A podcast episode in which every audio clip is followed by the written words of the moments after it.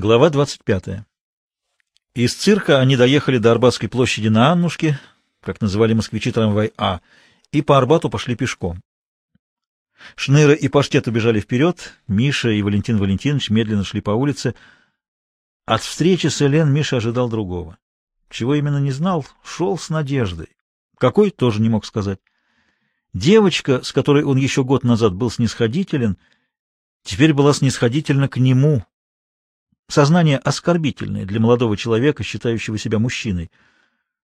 Уход в личное Миша всегда третировал как обкрадывание общественного. Теперь этой формуле был нанесен удар, мысль об Элен не покидала его. «Цирк — прекрасное зрелище», — говорил между тем Валентин Валентинович, — «но многое преувеличивает. Эффект достигается манипуляциями. Зритель принимает их за чистую монету — на манеже мужчины кажутся Аполлонами, женщины — Афродитами, а за кулисами... Такое разочарование. Я не говорю об Эллен Буш, она действительно красавица. Это делает честь вашему вкусу. — Почему моему? — нахмурился Миша. — Мне показалось, что у вас к ней особенное отношение. Миша остановился, вызывающе спросил, как вы смеете это говорить? — Какое, собственно, вам дело? Они стояли друг против друга. — Ладно, стерпим, Возьмем себя в руки, он накажет Мишу, когда увезет Олен. Вот тогда этот идейный мальчик попляшет. Сейчас не время. Прошу прощения, Миша, я вел себя как хам, признаю. Но злого умысла не было. Поверьте, я преисполнен к вам самого лучшего, самого доброго отношения. А за амикошонство, повторяю, простите. Амикошонство — бесцеремонное, неуместно фамильярное обращение под видом дружеского. Они пошли дальше. Миша хмуро молчал. — Вы сердитесь, — сказал Валентин Валентинович, — вы правы. В вашем возрасте это трепетно, серьезно, а мы, старики, скоты и циники. Мне стыдно за себя, поверьте. — Хотите поехать со мной на бега? — неожиданно спросил он. — Меня это не привлекает. Жаль. Лошади — моя страсть. В этом я кое-что понимаю. Игрок. Да-да, играю в тотализатор. Это предусудительно, я знаю. За азартную игру в тотализатор исключают из партии, но я беспартийный. Более того, я обыватель. Представьте себе, обыватель тоже предусудительно, но у каждого своя судьба. Вы комсомолец, человек идейный, а я рядовой совслужащий, получаю небольшой оклад, крошечные проценты. Все люди живут на зарплату. Валентин Валентинович покосился на Мишу. Мальчик поучает. Что ж, продолжим комедию.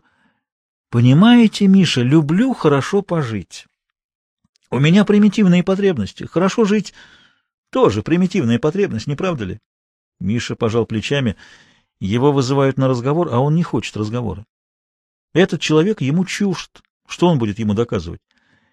Не дождавшись ответа, Навродский продолжал. — Да, люблю хорошо пожить. Вы спросите, как? Отвечаю, лошадки выручают. Я не просто игрок, я счастливый игрок. Его смех громко прозвучал в тишине ночной улицы. «Да, Миша, я счастливый игрок, вот кто я такой. Я знаю, я вам не нравлюсь. И вот смотрите, делаю все, чтобы понравиться еще меньше. Дурацкий характер. Вместо того, чтобы завоевать ваши симпатии, я, наоборот, углубляю ваши антипатии. Кстати, — неожиданно спросил он, — почему я вам не нравлюсь? Его болтовня раздражала Мишу, он чувствовал скрытое издевательство и сухо ответил, какая разница? Мне, например, безразлично, нравлюсь я вам или нет. Вы не считаетесь с мнением других людей? Считаться с мнениями других вовсе не означает всем нравиться. И все же я вам не нравлюсь. Признайтесь, — настаивал Навродский. Да, не нравитесь. За что именно, интересно узнать. Вы получили вагон мануфактуры. Помните, я помогал толкать этот вагон? Конечно, помню.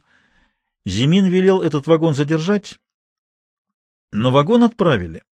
А Зимину сказали, что не успели задержать. Кто сказал?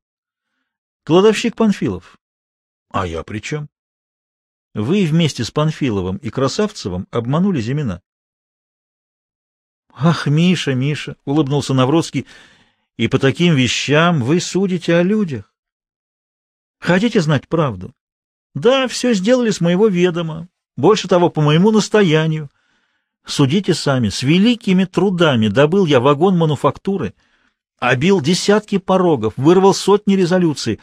Наконец товар мне выдан, Я его оплатил, получил железнодорожный вагон, тоже, между прочим, не без труда, телеграфировал в Батум, что отгружаю товар, и вдруг в последнюю минуту Зимин приказывает задержать вагон, по-видимому, для того, чтобы передать его другому агенту, возможно, более настойчивому, более предприимчивому или более знакомому. А я должен начинать все сначала, опять ждать месяц или два. Какой же я после этого снабженец? Лопух, дурак и бездарь. Они шли мимо темных, но знакомых витрин.